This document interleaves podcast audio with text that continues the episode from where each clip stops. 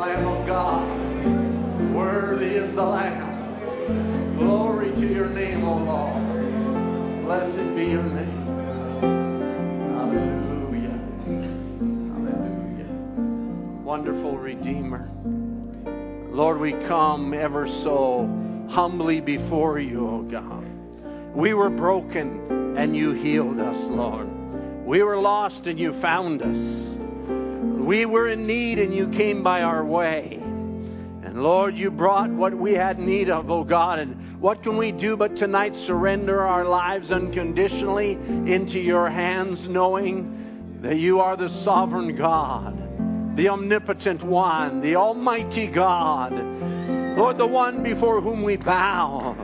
Lord, there's none like you. We want to say the King of Kings and the Lord of Lords. Lord, the English language cannot express how great you are, how mighty, how wonderful, how marvelous. Oh Lord, we love you. Lord, we just bow before your throne. It's a midweek service, but we came to be strengthened, Lord. We've battled the days that have gone by. We're in a warfare. We have an enemy, and he's a good enemy. But greater is he that's in us than he that's in the world. And that is our confession, Lord. That is our testimony. For we overcome him by the blood of the Lamb and by our testimony. And Lord, we testify that you are the great one that has taken control of our lives and has vanquished the enemy and has brought sin to defeat and great life has been poured out. We give you glory, Lord, and we just ask as we spend this time together around your word, may you anoint each and every heart, both here, out on the internet. Lord, I know there's some probably streaming this service on the other side of the world. It amazes me, Lord. But Lord, you ordained it so in this late hour. May you use this service for your glory. For you are the word that knows and discerns every secret. We commit it to you in Jesus Christ's name. Amen. Amen. You may have your seats for a moment, for a few moments. I just want to greet you all in the name of the Lord Jesus Christ, bring you greetings from the brethren that are in India, particularly in Mumbai, but also brothers from the Punjab and from, uh, from the. Um, uh, other areas. I, can't remember the name of all the states over there. Send their greetings. But uh, it's the other side of the world.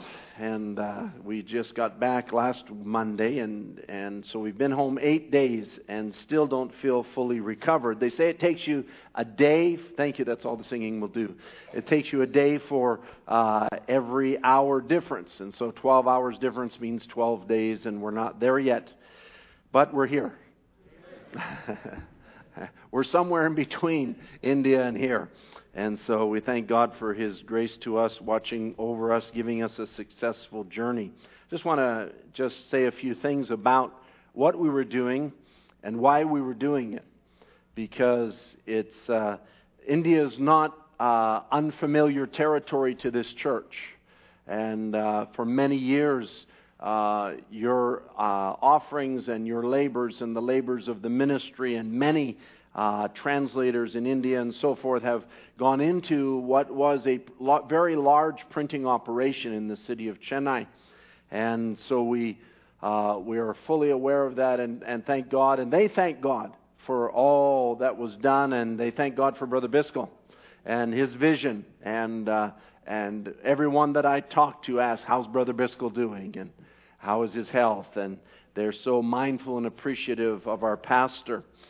And uh, but India, uh, as all of us have changed, and the world has changed, and the technology that worked in 1980s is not the same technology today. Um, I want to ask you a question. How many have your Bibles here uh, this evening? How many have your Bible? just hold it up uh, or your phone, whatever you read your Bible on. Amen. All right, you can put that down. Now, how many have a handwritten Bible? How many have a Bible that's been written by hand? I don't see anybody. Of course, before the time of Luther, all Bibles were written by hand. And, uh, but God wanted to get the word into the hands of his people. And so the Lord allowed man to tap into the tree of knowledge of good and evil, and the printing press was invented. Gutenberg invented the press because God wanted to use it. The devil has used it to print many things that should never be printed. But yet God used it and allowed Bibles, and these Bibles that we have, we have them because of technological advancement. You have this Bible because of technology. And uh, without technology, you wouldn't have a Bible. Are you with me?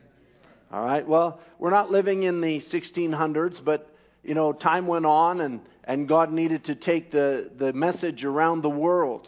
And so he allowed the great age of shipping and sailing and, and colonization and sent missionaries around the world. That was a technological advancement.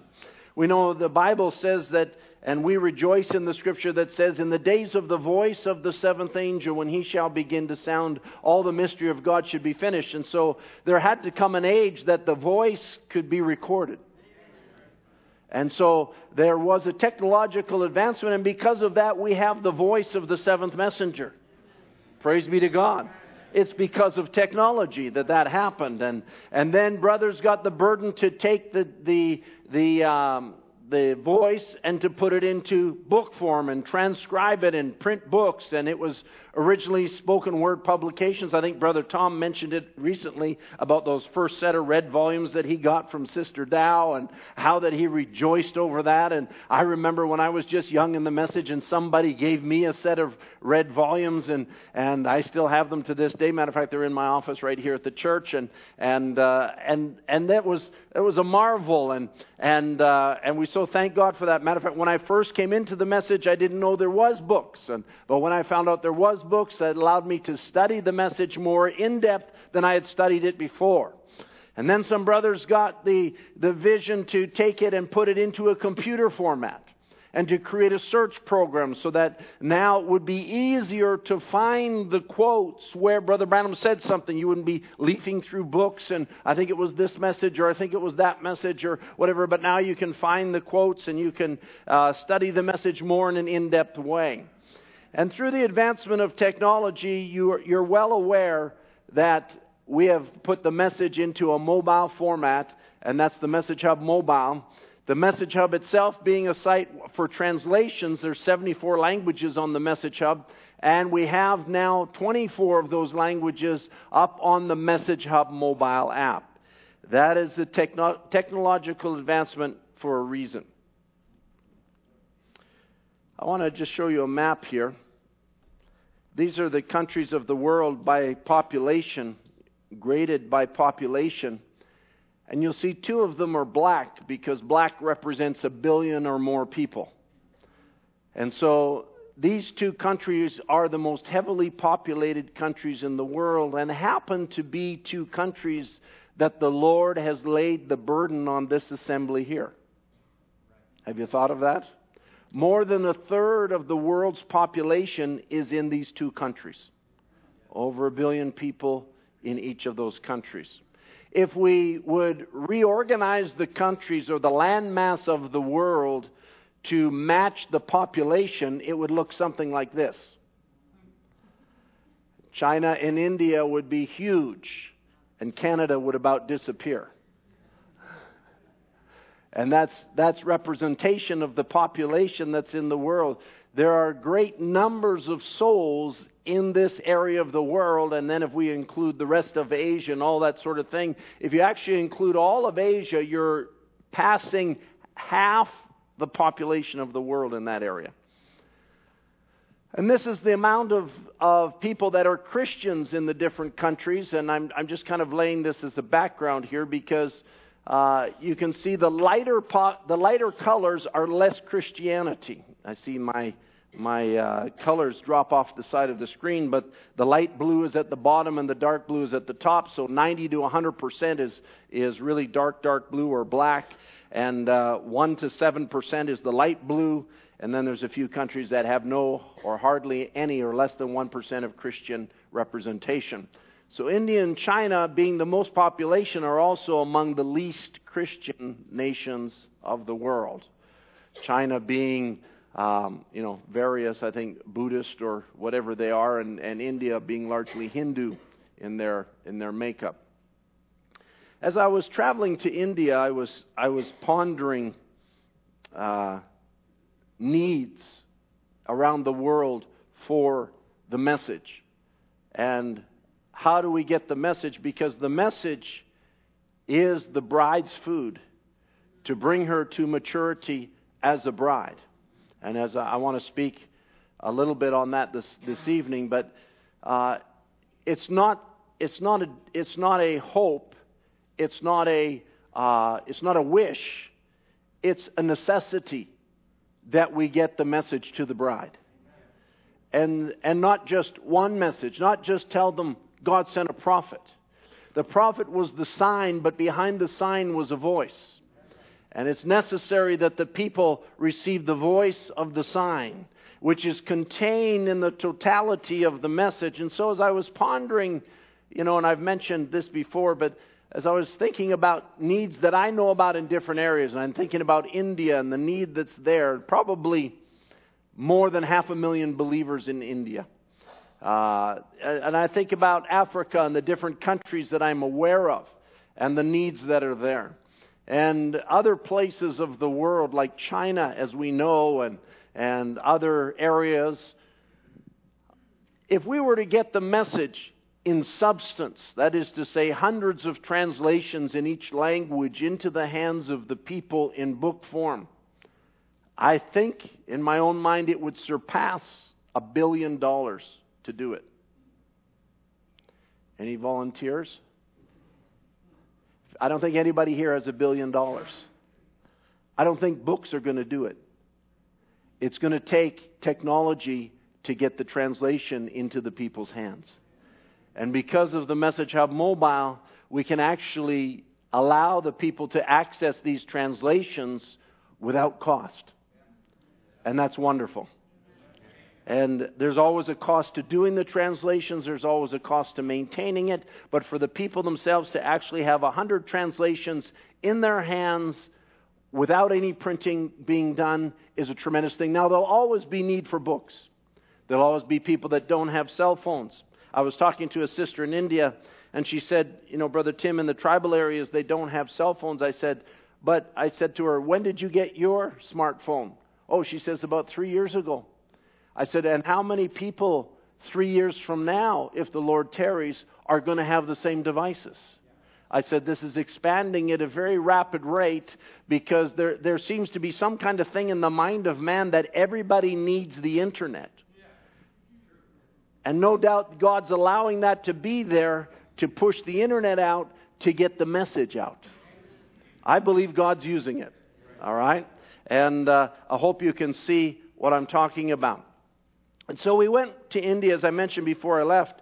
We went to India with the purpose to bring the Indian translations into the latest technology, which is the Message Hub Mobile, which takes an uploading of translations, of gathering of translations that are that have been uh, uh, never put into computer format and bring them up to up to the level where they can be disseminated uh, readily over the internet and particularly into smartphones and in the message hub mobile and so so that was the purpose of our trip there and we landed uh, after I think 14 hour trip to Delhi and then another two hour trip to Mumbai on the uh, west coast of India here in, in the city of Mumbai. We got there a day before uh, what's called the Color Festival. Uh, it's a high Hindu holiday where they worship their gods by throwing color on each other. And uh, and the brothers telling me, brother Tim, you don't want to go out because that's what they do, and they do it to everybody. And and so it was something that, you know, we we were we we did go at the end of the day when things had calmed down. But it's just it's just a, a great big festival, and I'll just leave that there. And uh, in the city of Mumbai, it's interesting because Brother Branham, this is where Brother Branham preached. It used to be called Bombay. And uh, brought the sign for this age to India and had ex- extraordinary results. And in Bombay is a, is a monument or a gate. It's called the Gate of India. And here the British built this gate uh, as kind of a signification that this is the entrance to the country. And so it's interesting that the entrance to the country is right there in Bombay. That's where the message entered the country, where Brother Branham's ministry entered the country. And, uh, and if you just turn a little bit to the left from where we're taking that picture, this is the hotel where Brother Branham stayed. So right there at the gate to India is where Brother Branham stayed there in India. But we, we weren't there just to spread the message as much as, as, much as we were to take and help uh, the people and bring the William Branham Good News Society up to a level where it could be useful in uploading the messages to the Message Hub. That was our first goal. So we, we had some brothers gathering together here in Mumbai, and uh, you'll recognize these brothers, or at least one of these brothers. Brother Kim met us over there. God bless Brother Kim. He uh, went to China with the young people, came home, and uh, was home for a few days, and turned around and went back to India and uh, met us there. And he has he was involved originally when the printing press was shut down in Chennai, and uh, so it was very helpful to have him there and to help us to move this the cause of the message or the translation and the publishing of the message move it forward. And so the brothers, now let me just say something here. I'm just kind of moving quickly forward because I want to get to the Word, and I know you're hungry for the Word. We'll have a few moments in the Word. But since the printing press has been shut down, there's been a great burden growing for the message. All right? Used to be that they just got the message. Excuse me for saying it this way. You know, it was just handed to them. And they were used to just receiving it. And, you know, whatever they wanted, it was available. So when it was stopped, and it no longer became readily available, all of a sudden people begin to realize we need this message. We really need this message. So, coming back now after five or six years, we find there a great desire to receive the message of the hour amongst believers, and that's a good thing. It shows that there's a revelation in their hearts that they cannot live without this message. And so we praise God for that, and, and we know that our labors are not in vain. And, and so we, uh, the brother that you see here in the middle is a brother that the Lord has given us to really help us move it forward. Uh, a uh, little free advertising. He works for Barclays Bank. And uh, he's a banker, probably what makes him such a special brother. And uh, you, I don't know if you knew, Brother Kim used to be a banker too. So the three of us get together, and it's like old times. But, uh, you know, here, here he is, uh, a young brother. He's 28 years old, just married. This is his wife's sister, Snehal. Now, they're probably streaming right now, or at least we'll be watching this message in the future. So, God bless you, brother Stanley and sister Snehal. I put your picture up on the screen. And, uh, but there, he's a, just a wonderful brother, a real go getter. And uh, if it wasn't for him, we wouldn't be where we are right now in India. And so I just want to say, God, I believe uh, uh, has particularly pointed out this brother to be a help to the bride in India. Uh, now, while we were there, he gathered a team of brothers uh, that are university students to begin uploading the message in Hindi. Now we have, uh, or maybe I'll go into that in a minute. So we, here we have them training with uh, Brother Freddie Gray. Brother Freddie Gray is a pastor and uh, he has been working in the Telugu language, and because of him, we now have the Telugu language up on the Message Hub mobile. And we also have it available in greater extent on the Message Hub. All the translations are still being uploaded, but he developed the necessary tools to bring it, bring these fonts off the written page into the computer and into the app. And so uh, we thank God for Brother Freddie, and here he is training this team. And these young men are gung ho. They're so gung ho, in the last three days, they have loaded and are working on 52 Hindi messages in just three days. That's what we're talking about over there in India now. There's a generation that's raising up that has, has been birthed into this message that says, We want this message. And because of that, they, they're laboring now right there in Mumbai in the Hindi language. And Brother Stanley is kind of directing the team. They've already uploaded the Hindi Bible. That's already in place. And Brother Darren Hoffman, I don't know where he is, but he's uh, worked with them over there. Someone's pointing up, always up in the room, of course. And uh, so uh, he's been working with them, getting this all up and running. So far, we have four teams already working in the Telugu, Punjabi, Hindi, Marathi, and Tamil languages. Praise be to God. There's 22, 21 languages, I'm sorry, not including English, in India. And uh, we've got a lot of work to do, but the work has begun. And all we're asking is that you pray. You know, we still have some resources there from the William Branham Good News Society that we're putting to work, and, uh, but pray. Pray that God will bless them. I know they're praying. And if you agree with us in prayer, I believe the Lord will make this a very fruitful work. Of course, you can't go to India without uh, ministering, at least if you're a minister. And uh, I w- I didn't really go. I, actually, I went to India without any schedule to preach. I thought I'll just see what happens. And as soon as I show up in India,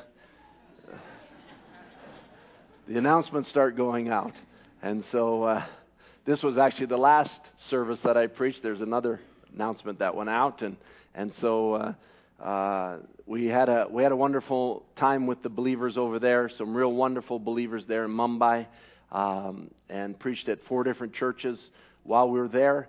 Uh, this is a joint gathering for the last service. It doesn't the picture doesn't really do it justice. Uh, the weather this day is 38 degrees and uh, I'm glad that the fans were running. And uh, but the uh, uh, you, this is kind of just a school, and they don't rent you the rooms, but they rent you the hallways. And so this is kind of a cross, uh, like a cross section of two hallways. And so you see the group of people here, and then you see a hallway in the back there, and and it it the people are lined up in chairs down that hallway and then there's another hallway off to the side and the and the believers are lined up in chairs down that hallway. And uh, they had the sound system just cranked and and we just had a wonderful time in the Lord I was I was at brother Shindy's there for the first service that we were there and I the people were very receptive and very excited about the word. And I asked them afterwards, I says, Are the people always this excited and, and are always this vocal? And they said, No, it's usually quite quiet in here. And so I thought, Well, praise the Lord. We had a good time in the Lord. And so God just blessed us and we had a wonderful time there. And so that, in brief, is, is just our time in India. Let's take our Bibles and stand together. Turn to the book of Genesis, if you would. On, the, on Sunday morning of the 11th, I preached for Brother Samuel. He's an elderly brother. He's actually uh, about four years older than Brother Biscoe. And uh, uh, I, I don't know why that I don't know why a ripple went through when I said that. he's he's uh, uh, a, a nice brother, has a nice church. I was really thankful for his church because up right behind the pulpit, he has an air conditioner set up, and and I was really thankful for that. But uh, I was preaching on on the subject of uh, satisfying God, satisfying His love, and while I was in the middle of the service, uh, the Lord just like opened the windows of heaven and took a bucket of revelation and poured it out on me and, and I was I was like, my, I've never seen this like this before, and just had a wonderful time in the Word with the saints, and they were rejoicing, and I was rejoicing. It's wonderful when the preacher can rejoice too, and uh, all the brothers know what that feels like, because there's sometimes when you preach that you're not rejoicing, and you're just kind of slogging through it. But uh, we thank God for His blessings, and appreciate your prayers and and your support and and I want you to know that even the support of the believers from many years ago is moving the message forward in India still to this day. And so praise be to God for that. Shall we just bow our heads just for a moment and ask God's blessing on the word? If you have a need, why don't you just slip it up? Heavenly Father, we have but a few moments. And Lord, we want to quiet our spirit. We want to just slow down our pace, maybe as it were, a little bit, and speak on the things that you begin to speak to my heart that Sunday morning. Oh Lord, May you just come in the meeting tonight and, and in the time that we have left together. It's a midweek service. Some of our brethren have worked hard today and they're tired and weary. But Lord, I ask that the Holy Spirit would quicken each one tonight. I pray, Father, that you'll give strength and Lord, you'll open our eyes in a greater way, Lord.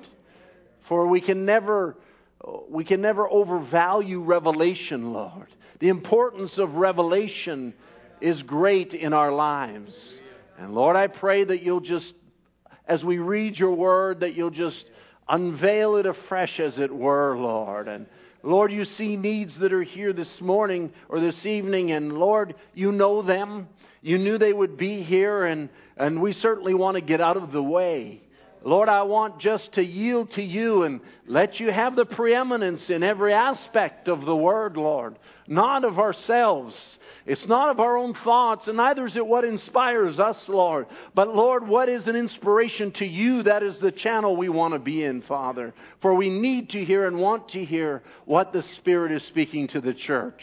And so we ask your blessing now upon your word for your glory and upon the people in Jesus Christ's name. Amen.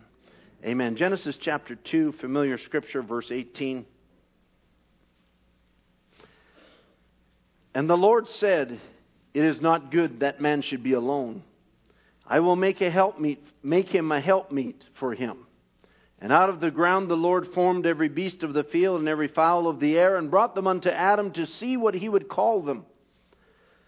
And whatsoever Adam called every living creature, that was the name thereof. And Adam gave names to all the cattle and the fowl of the air and to every beast of the field. But for Adam there was not found a help meet for him. And the Lord God caused a deep sleep to fall upon Adam, and he slept, and he took one of his ribs and closed up the flesh instead thereof. And the rib which the Lord God had taken from man made he a woman and brought her unto the man. And Adam said, This is now bone of my bones and flesh of my flesh. She shall be called woman because she was taken out of man. Therefore shall a man leave his father and mother and shall cleave unto his wife, and they shall be one flesh. Amen. The Lord add his blessing to the word. You may be seated. And if you turn to Ephesians, that's where we will go to next. But here we find in the scripture the first union of man, and, and we know that Adam was made in the image of God, and he had the attributes of God, but he didn't have the fullness of God. We know that the fullness of God dwelt bodily in Jesus Christ, who was, as we call him, the second Adam. And in, in the very thoughts of God and the purposes of God that was beginning to be reflected in Adam. And there's many things that we could say about him and how that God designed that he would have a family and how that he made man to fellowship with and how that man was alone, but it was not good that man should be alone because it was a reflection of God himself in that God did not want to be alone, though God was alone with his thoughts to begin with. It was not good enough just to be with his thoughts, or I guess I could say it this way it wasn't the thought that counted. It took more than that. There had to be a manifestation of the thought. There had to be a, a reality of it. And so this union of Adam and Eve actually contains a great mystery. That it's so great that that when we find in chapter 3 that Adam fell and Eve fell, or, or more particularly that Eve partook of the, of the fruit of the tree of the knowledge of good and evil, and I'm sure I don't need to go into details about it, but as Eve fell with the serpent, we realize that Adam had this choice because he was not deceived. But now he was confronted with the choice, and I was pondering that and realizing that Adam had a choice between uh, his wife or all that was perfect. You know, sometimes we think, oh, just to be on the other side, just to be in a perfect body, just to be in a place of perfect love, just to be where everything is perfect. Listen, without love, it's empty. Adam was already there, and God said it's not good for man to be alone. It was a perfect place that man was. But God saw that Adam needed something more. He needed someone to express his love to. Just the same as God needed to express his love. So his love for Eve in Adam's eyes and in Adam's heart was greater than the value of all creation. Love is greater than the value of all creation. Are you with me? And so it's greater than the pull of perfection and overrides perfection itself. Now, the Apostle Paul picks this up in Ephesians chapter 5. I know it's midweek, so we'll just kind of look at a few scriptures here. And I think I've got next Wednesday too, Lord willing. So if we, if we leave a little bit over till then, that'll be fine. And in Ephesians chapter 5, Paul begins to speak about the marriage relationship.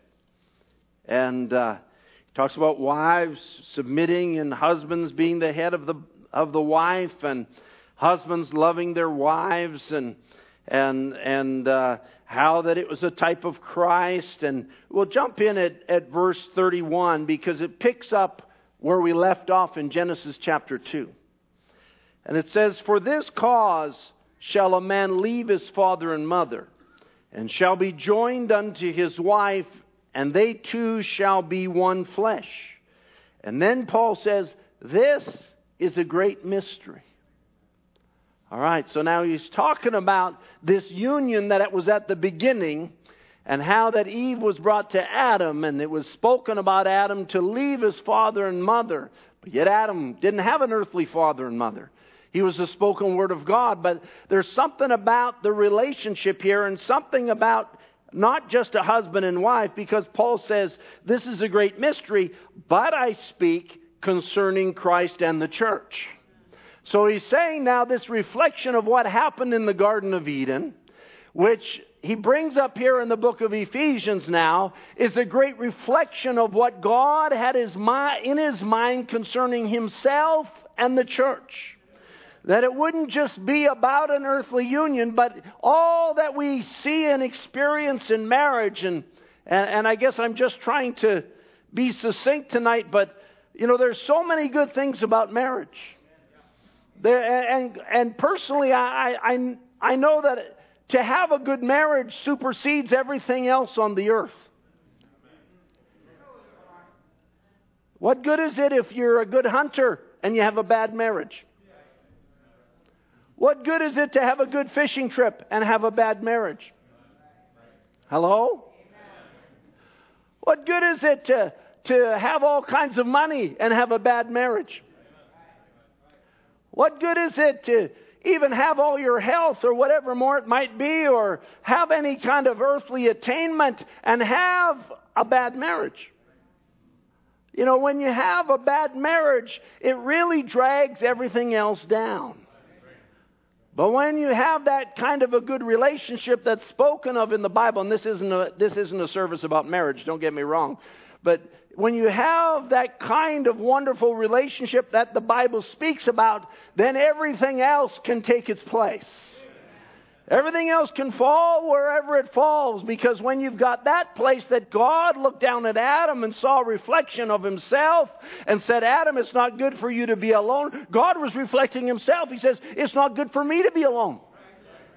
I have desires, I have thoughts, I have ambitions, I have a people that I want to be one with, that I want to, to sow my word in, that I want them to become flesh of my flesh and bone of my bone and life of my life.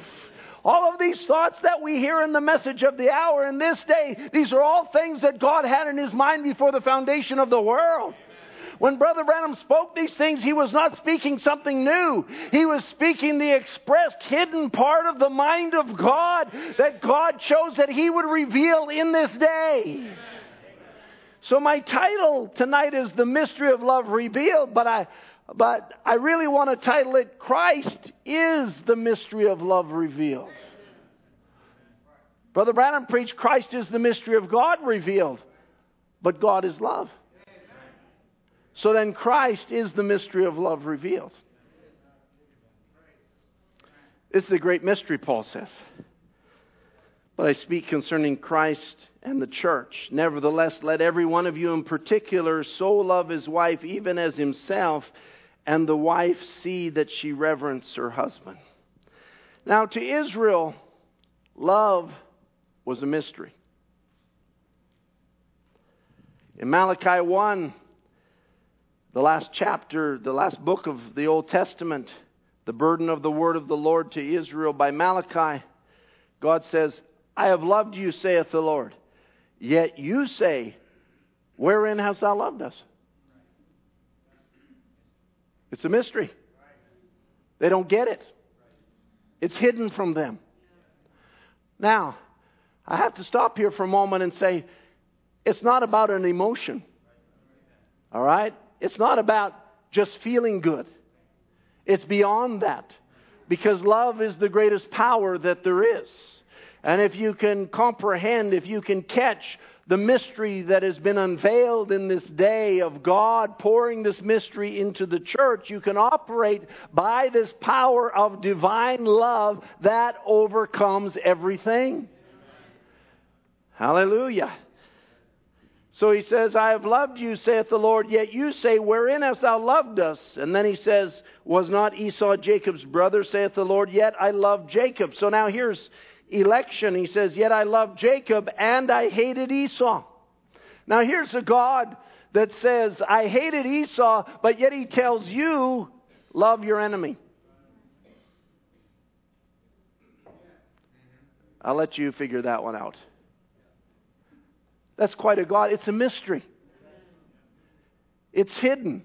You can operate in a realm of this great power of God that we call divine love. But yet, Paul says it's a mystery. It was a mystery to Israel.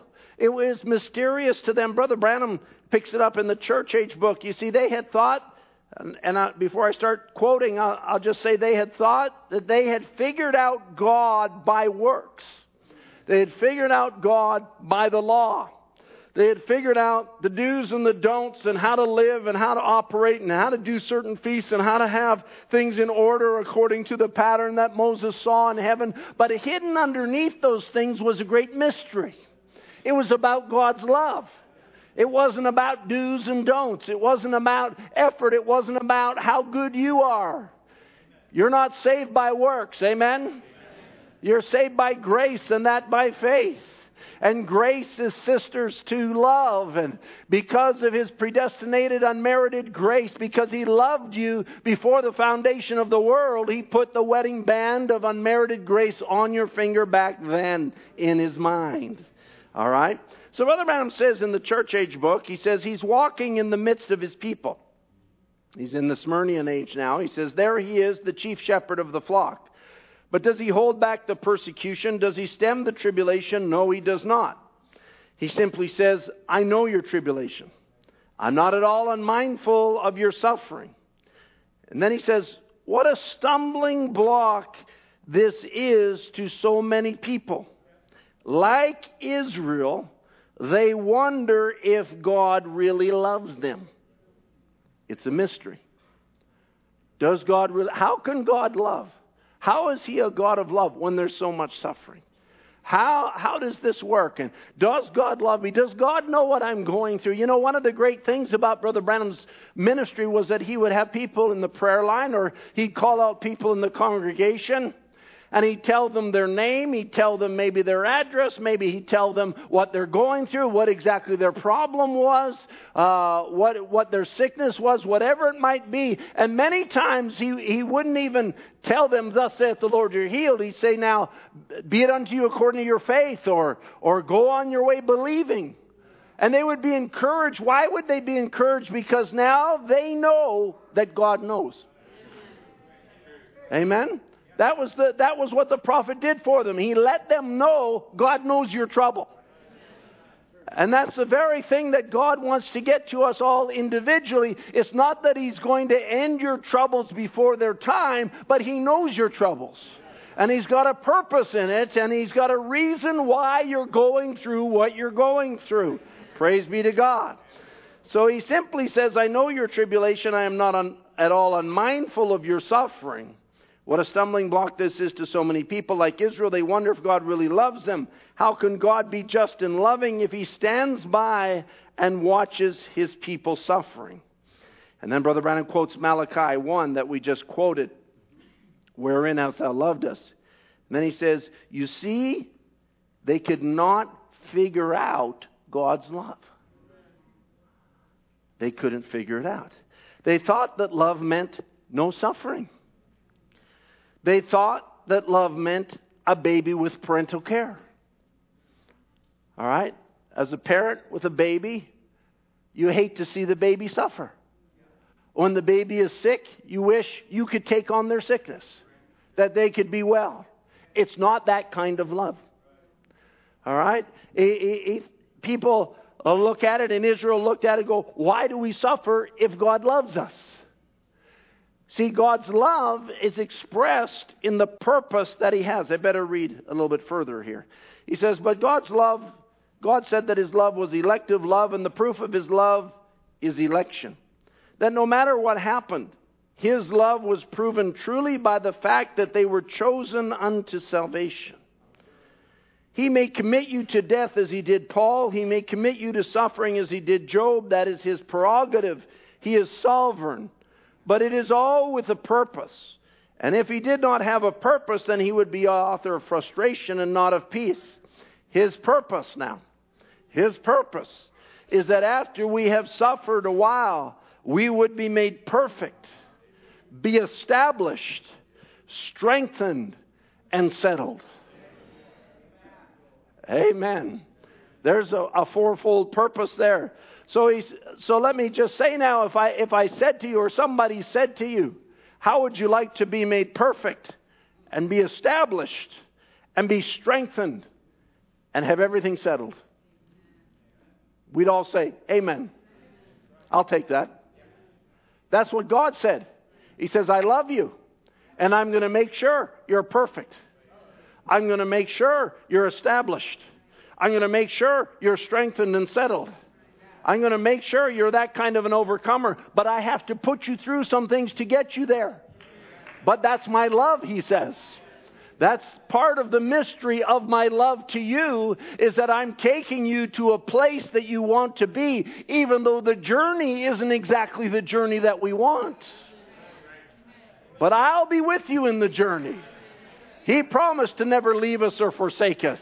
He promised He'll be with us wherever we go. He promised, and many times He, he, he sends so many wonderful things by our way and encourages us along the way. He speaks to us. I, I remember the testimony of the baby dedication on Sunday and a song that was sung, and there was something about it that God spoke to a certain sister and says, Don't worry, I know what you're going through. I'm with you. Amen. Amen. It's not going to be easy, but I'm with you.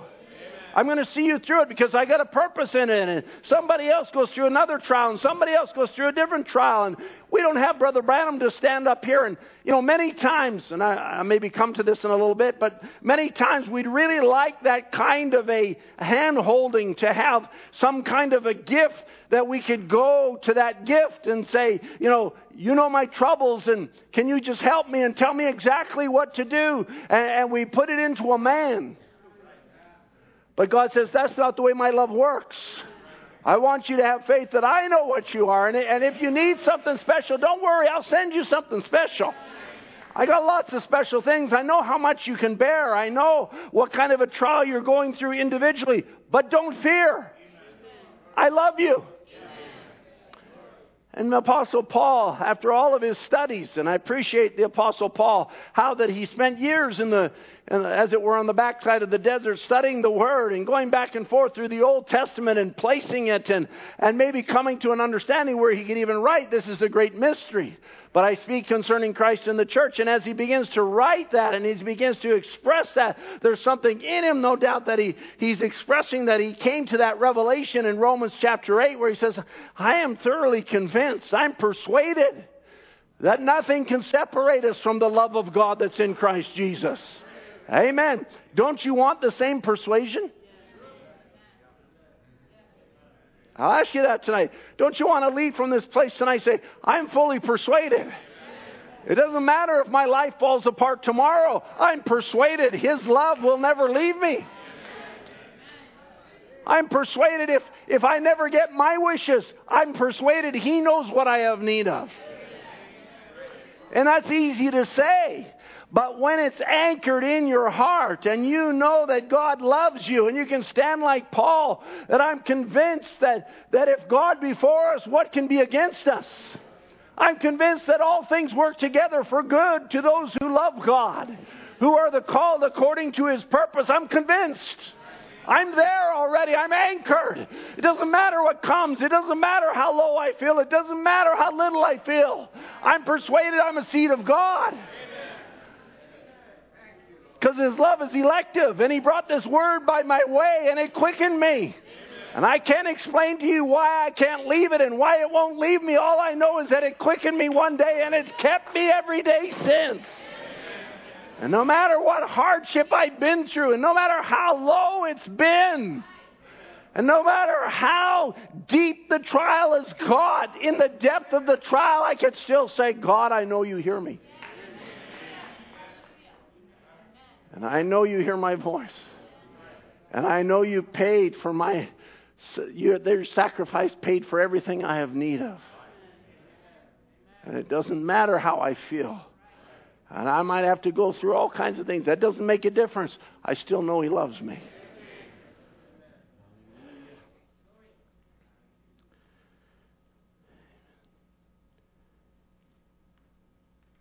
So that's His prerogative.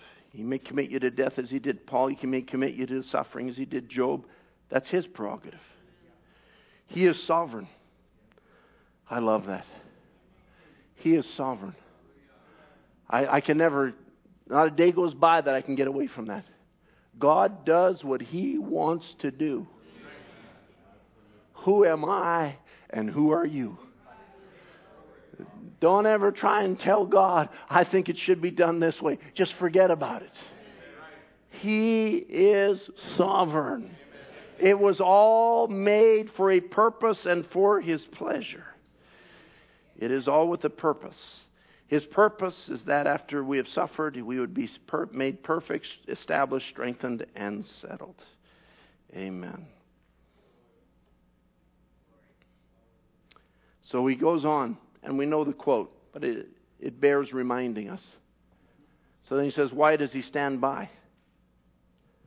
The reason is Romans 8, 17 and 18. And if children, then heirs, heirs of God, join heirs with God, join heirs with Christ, if so be that we suffer with him that we may be glorified together. For I reckon that the sufferings of this present time are not worthy to be compared with the glory which shall be revealed in us. Don't worry, we'll get off suffering. But let's, let's eat it while it's on the table. Unless we suffer with him, we cannot reign with him. You have to suffer to reign. Amen. To the overcomer will I grant to sit with me in my throne. The reason for this, and you know the reason, is that character simply is never made without suffering. Character is a victory, not a gift. Maybe somebody heard that for the first time. What a wonderful statement. We've heard it so many, many, many, many times. But yet, character is a victory, not a gift. A man without character can't reign because apart, power apart from character is satanic. But power with character is fit to rule. And since he wants us to share even his throne on the same basis that he overcame and is set down in his Father's throne, then we have to overcome to sit with him. Now, Brother Branham is explaining some things here, and, and I realize every sentence is almost a sermon in itself. All right?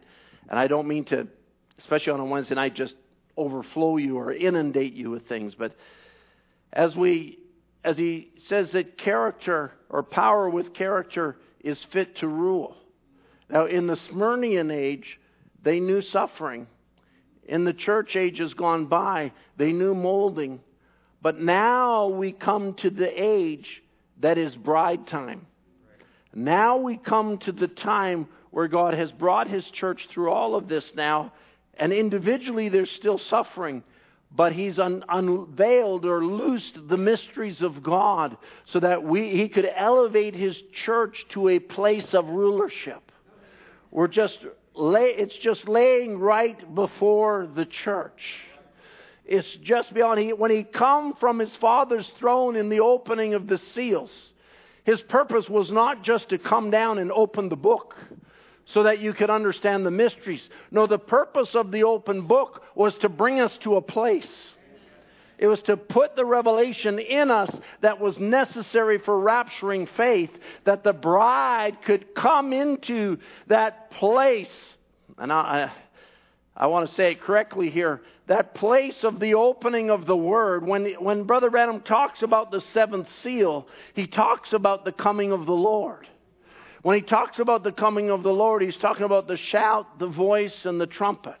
All right, it's a mystery that was hidden in the Word but revealed in the last days because it would take those divinely, uh, those seven mysterious thunders and the divinely revealed mystery truths under those thunders to bring rapturing faith to the church. All right? So now I'm saying all that to say this. So when the seals broke and the revelations came, it was to put faith in the church, but faith in what? Not just faith in who He is, but faith in who you are. In faith in His undying love. And, and when Brother Branham takes the title, Christ is the mystery of God revealed, he's actually saying what I'm speaking on today is the seventh seal. What I'm speaking on today is the reason there was silence in heaven for the space of half an hour. What I'm speaking on is the coming of the Lord. And so he's expressing it to the church so that you can catch it. This mystery that's being revealed is for a purpose. It's the coming of the Lord. It's to give you rapturing faith that will catch you up. It, and then if you, if you take, I'm sorry, I, I don't mean to inundate you, but if you take that and go into, into perfect faith, then, and you, and, and Brother Branham says somebody that walks by perfect faith, he says they become a mystic to the world. Listen, you're a mystic to the world. The world is a bunch of, what is the word for it? They're, they're a bunch of lunatics. There are a bunch of people that don't even understand reality of life anymore. They don't even comprehend what's right and what's wrong anymore. They don't even, they don't even understand what's good for them. And they're just kind of doing anything and everything that they can think about, like it was in the days of Noah, where the heart of man was continually evil before God. And so there they are out in their, in their sphere of total lunacy and insanity. But there's a bride of Jesus Christ that has caught a revelation, and because of that revelation, we become a mystic to the world. Well, well, don't you watch movies? No. Well, don't you go to bars? No. Well, don't you go to drink, smoke? No, no, not interested. Well, well, don't you think uh, that there are 17 different genders or whatever they say there are in the world? No. Don't, do you think a man can be a woman and a woman can be a man? No, don't think that. Well, do you think it's all right for two men to get married? No. How about two women? No. Well, well, well, well you don't you don't spank your children, do you? We'll keep that one quiet. You mean you actually still believe in corporal punishment? Yep, sure do. Come on. That's the word. What are you? You're a mystic to the world.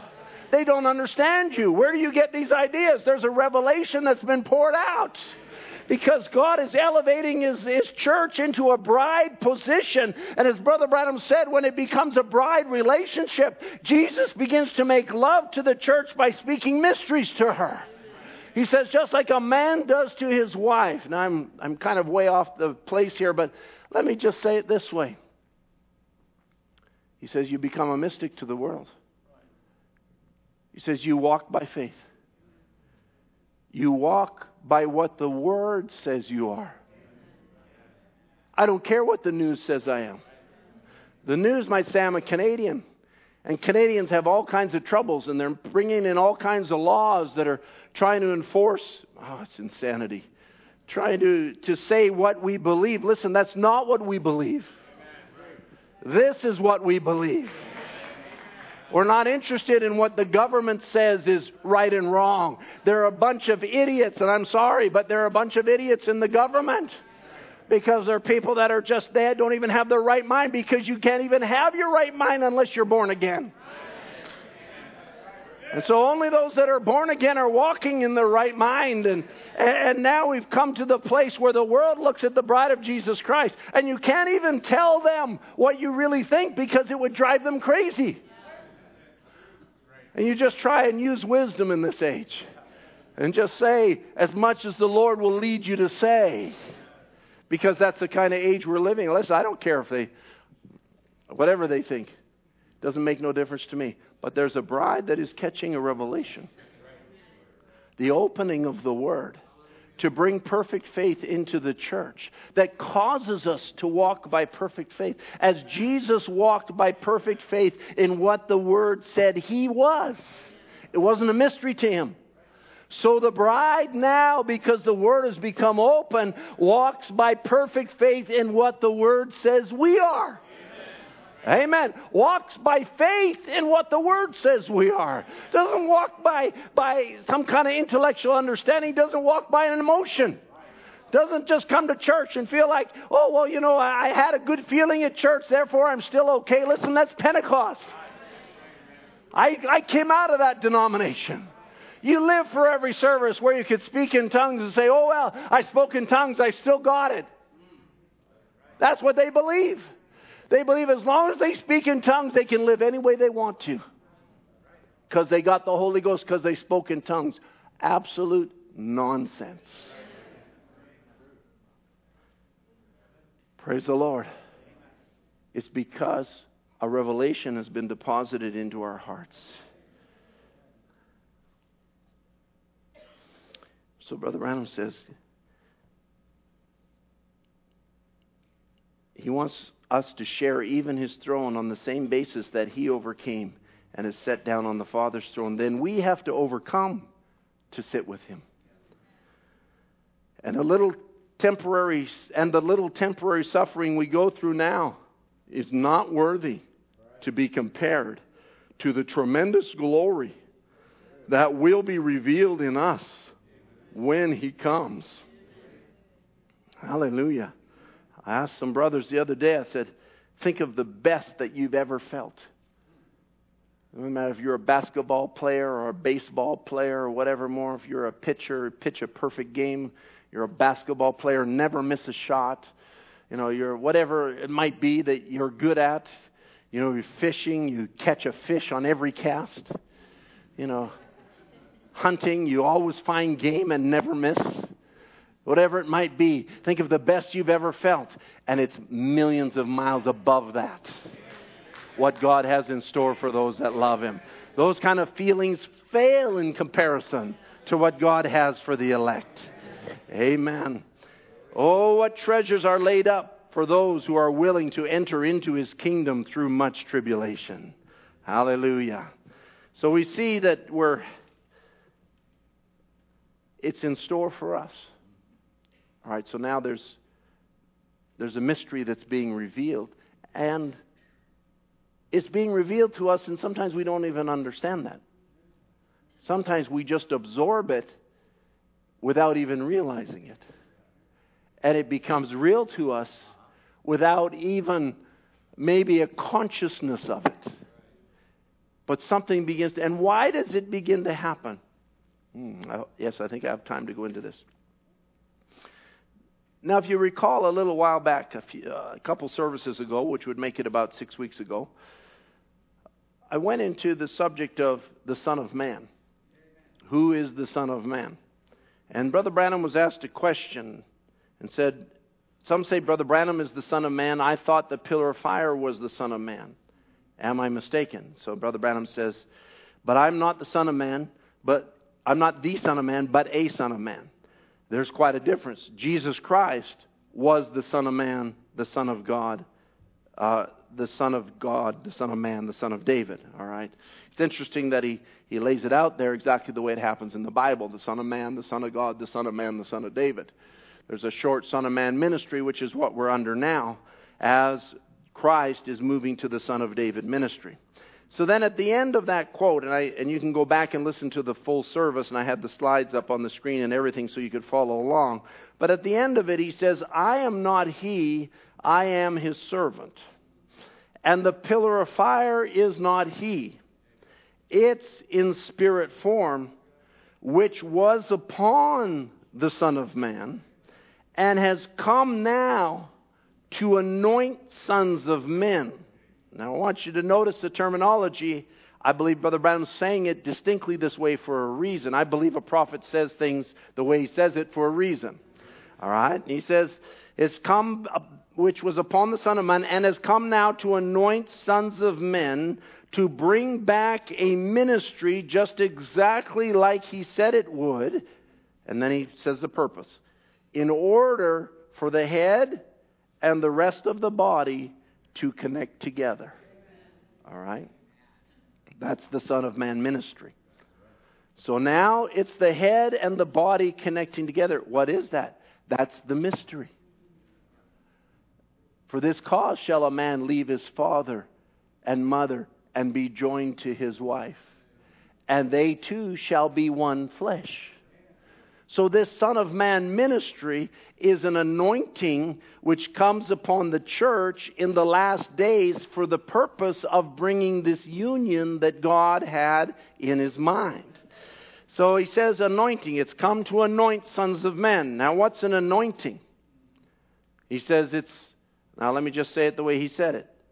He says the pillar of fire is not he, it's in spirit form which was upon the Son of Man. All right, so he's referring to 2,000 years ago. And has come now to anoint sons of men. It was an anointing there, it's an anointing here.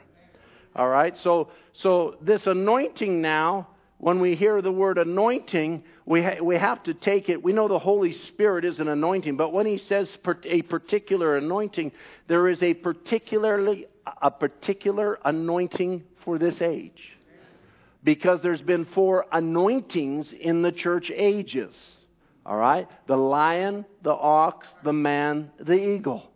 All the Holy Spirit, but in four different stages of anointing because it had a specific purpose in each era.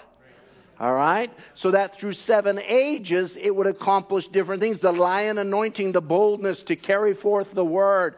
The, the ox anointing the sacrificial anointing during the dark ages that the, the believers would, would be anointed to give their lives. And, anointed to lay down their lives. And then the man anointing, the shrewdness of, of, the, of the mind of man, be anointed to, to work in a, a reformation way throughout the, the, the restoration that God was bringing. I will restore. And, and then on down to the last days, in the opening of the word, flies out the eagle anointing.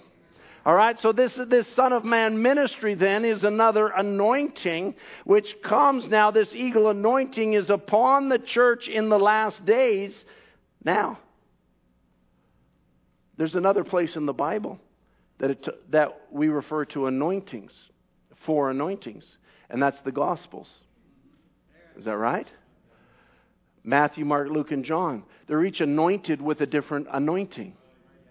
Matthew anointed with the lion anointing, Mark with the ox, uh, Luke as a man with the man anointing, Dr. Luke, and but John was anointed with the eagle anointing.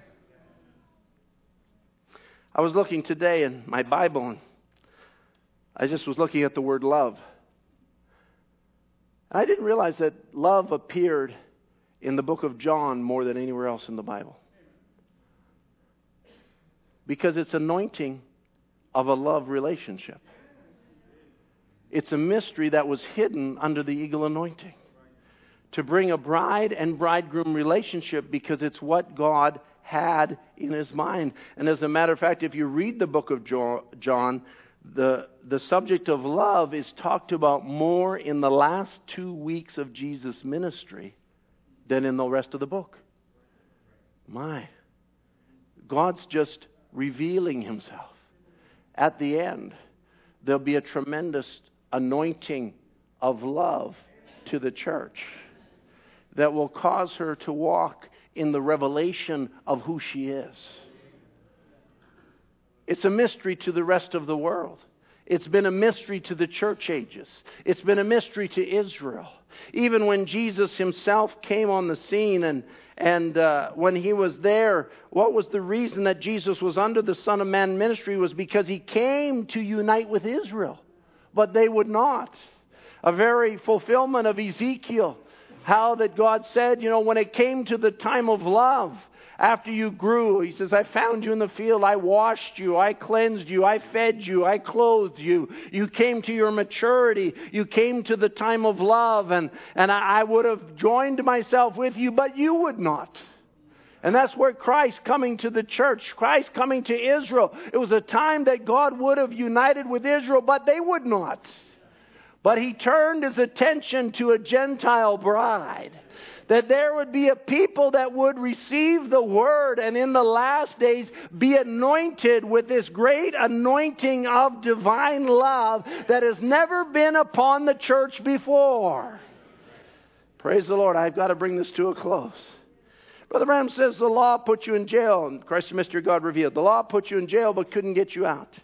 The prophets is God's justice to condemn you and kill you for it. That's right. But Jesus is God's love and revelation to let you know, to let know to a predestinated seed that He has called you. Let me say that again. Jesus is God's love and revelation to let know to a predestinated seed. Hello? that God loves you, that He has called you. And then He says, This is Him, hear ye Him. What's he talking about? The opening of the Word. The Word became open for what purpose? To reveal God's love for you, to reveal the power of His love, to reveal the importance of the relationship that you have been called to. And what I'm trying to say tonight, if I can bring this to a point, is to say this. In the message of the hour lays the mystery of the power that created the universe. The seals have been broken. The love of God, which is the power behind all of it, has been hidden under seven seals, but now revealed with an anointing to bring it upon the church then if that, if that revelation is in you, won't it give you the victory in every situation? Hallelujah. He, Jesus came to Israel to show them it's not the law, it's love. He came to Zacchaeus' house to show them, listen, it's not the law, it's love. He, came, he, he, he, was there with, as they brought the woman in adultery. And they thought the law said this, but it's not the law. He was God's love and revelation. And God was trying to reveal to them what it was all about. As Jesus began to speak to them of God's love and, and grace. And then the woman who washed his feet. And he says, I have a question for you. Those of you that don't understand love. He says, There's a man that had two debtors. One owed him a lot, one owed him a little. He says, Now, he forgave them both, but which one loved him the most? He says, It's not about forgiveness, it's about love. Which one loved him the most? And the Pharisee said, Well, I suppose the one who he forgave the most. He says, You've spoken well. And this woman, he says, I came in here and you didn't wash my feet, but this woman has washed my feet with her tears and dried them with her hair. He says she's not ceased, she's not stopped crying. He says, and I say to her, her sins, which were many, are forgiven. And then the Pharisee, he couldn't comprehend that. Who is this man that even forgives sins? It was hidden from them. The power of forgiveness in divine love sometimes people have such a problem with that, and, and now we get into real teaching of individual subjects. But we, people have such a problem with forgiveness. Why? Because it's a mystery hidden in that mystery of divine love. And if you really love somebody, Brother Branham said if somebody insulted your wife, if you had the Holy Ghost, you'd pray for them. That's hard to take. That's a revelation. That's more than just a natural desire of a man because the natural desire of a man is naturally, of course, to protect his wife or protect his family and all those kind of things. But there's something greater that's hidden in that power of God that's able to forgive anything at any time. Hello? God says, I'm going to break the seal off of it and show you the mystery. I'm going to break the seal off all these things that troubles you and show you the mystery. If you'll let me fill you with this divine love, let me fill you with this Holy Spirit, let me fill you with this revelation, you can walk out of here in a confidence that says, no matter what, God's love is in control.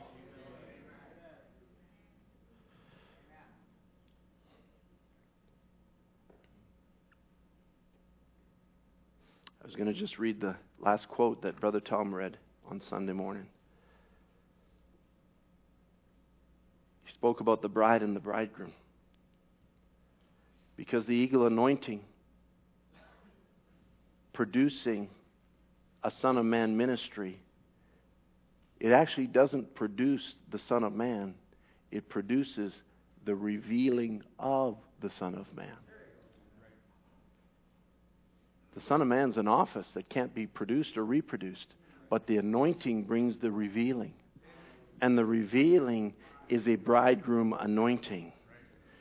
And so in the last days, the friend, you know, John spoke about it in his day. I have to move on. He spoke about it in his day and says, I'm not the bridegroom, but I'm sure glad to hear his voice. Hallelujah. He says, I'm a friend of the bridegroom, and the friend rejoices in the voice of the bridegroom. Hallelujah. I'm hearing something. He was hearing a bridegroom's voice. They weren't. It was a mystery to them. But something was revealed to John. The world is not hearing the voice of the bridegroom, but you are. It's a message of divine love. It's a message to lift you up. It's a message to tell you you're not some poor downtrodden church. You're the very bride of Jesus Christ. You're not someone that needs to be told do's and don'ts because you're not under the law. In the law, there's no power to set you free. The law only is able to make you captive. But in the revelation of God's love for you individually, oh, Brother Tim, how do I get that revelation? The same thing we always say get into the Word. It's laying there right in the Word. God wants to speak to you personally. He's, he's not revealing it to the minister just to tell you, He's revealing it to me to encourage you. Go to Him. Ask Him. You got a problem this morning or this evening, you got something in your life that you're having trouble overcoming, go to Him and let Him reveal the power of divine love that is the Holy Ghost in the believer and loose that in your life and bring every situation under divine control. Amen. Hallelujah.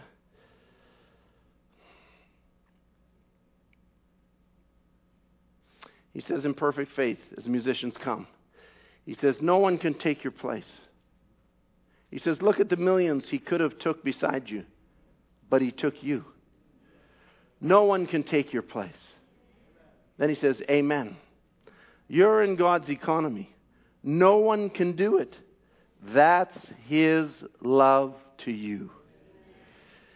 He says, Then won't your love reach right back to him? And there's a love affair. No matter what the situation is, there it is. No matter what the situation is, its circumstances is governed by this love that creates faith. That God loves you and you love God. And you love one another. And that brings faith. Then it can't keep from bringing out just exactly what God promised it would do. Hallelujah. Where is it, Brother Tim? It's been laying there all the time. It's a mystery that's been hid, but now loosed in the last days for the bride of Jesus Christ to enter into that bride relationship with her heavenly bridegroom. Let's stand together. 802, please, if you would. My Jesus, I love thee. I wonder if we could sing this together tonight. I know thou art mine. How many believe he's yours? You have the Lord Jesus? Then the next line say, For thee all the follies of sin I resign. Let me define that for you. For thee all the follies of unbelief I resign. I, re- I reject my unbelief. I reject every doubt. If I have doubts, I'm going to use it to doubt my doubts. I'm going to accept what God has done for me. He's not just my gracious Redeemer, my Savior, my healer, my provider, all those things. He's also my bridegroom. And that's the revelation of the Son of Man in this hour. I'm a bridegroom, and I've come to reveal to you individually my love. Oh, don't you love Him? Amen. Let's sing this together. My Jesus.